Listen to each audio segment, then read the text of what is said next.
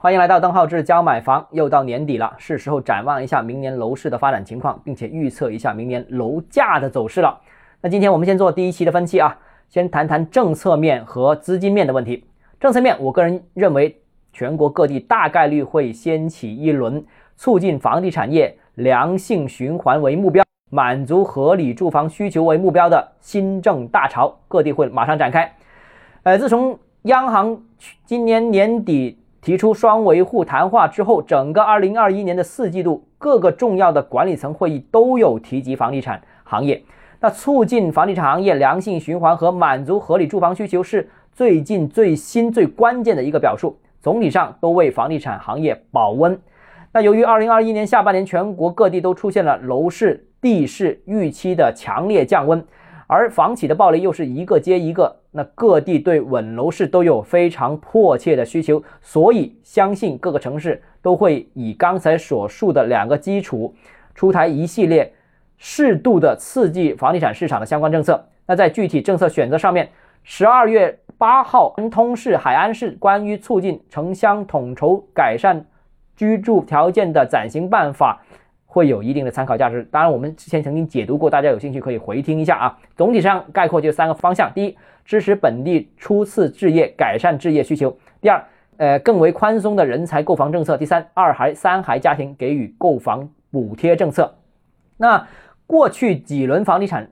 呃，刺激政策都出现了用力过猛的情况，也导致了后来房价出现过快上涨的情况。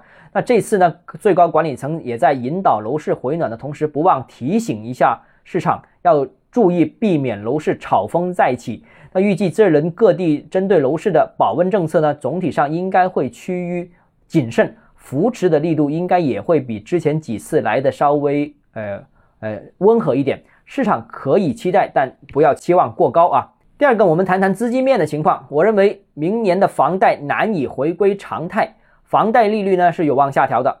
那最近一段时间呢，房贷放款的速度是有了明显提升，之前是等待半年的，后来说等待一个月，现在最新的甚至等待一个礼拜就放款的都有。那房贷放款时间已经基本上是趋于正常化，但目前呢，房贷审批依然是比较严格的。依然有许多首付来源有问题，客户啊遭遭到拒贷，当然这个问题也未必真的是问题了。那这个其实是基于管理层要求经济社会，尤其是房地产领域压降杠杆规模的一个结果，同时呢也是避免经营贷流入楼市的一个重要举措。那预计二零二二年呢，这关于房贷申请的严格审查不会有根本性的改变，肯定还是很严格的，因为。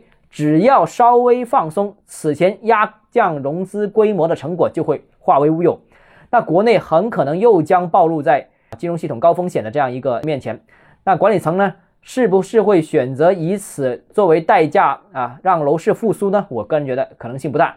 另外啊，由于经营贷和房贷的利息差非常大，那经营贷现在基本上是百分之三点几，而这个楼市贷款基本上是百分之六点几的，所以两者之间的差距很大。也造成了经营贷流入楼市有极高的冲动。那如果不采取严格的审查制度的话呢？哪怕是不惜伤害或者说损伤部分刚需，如果不是这样的话呢？那未来极有可能重现去年那一次的一大批经营贷流入楼市的情况，因为利利差实在太大了啊。那年底呢？呃，实施了一次全面降准，那货币政策呢又开始偏宽松了，有助于降低融资成本。所以呢，我个人认为明年呢。久久没有变化的 LPR 可能会在明年开始有所走低的机会。至于降低多少呢？暂时是比较难评估的，因为当前我国货币政策总体上呃频繁多变，呃难以预测。不过呢，之前央行已经强调要扶持刚需购房，那一直高企的呃房贷利息呢也有望下调，那或者进入新一轮的中等幅度下调的这样一个周期。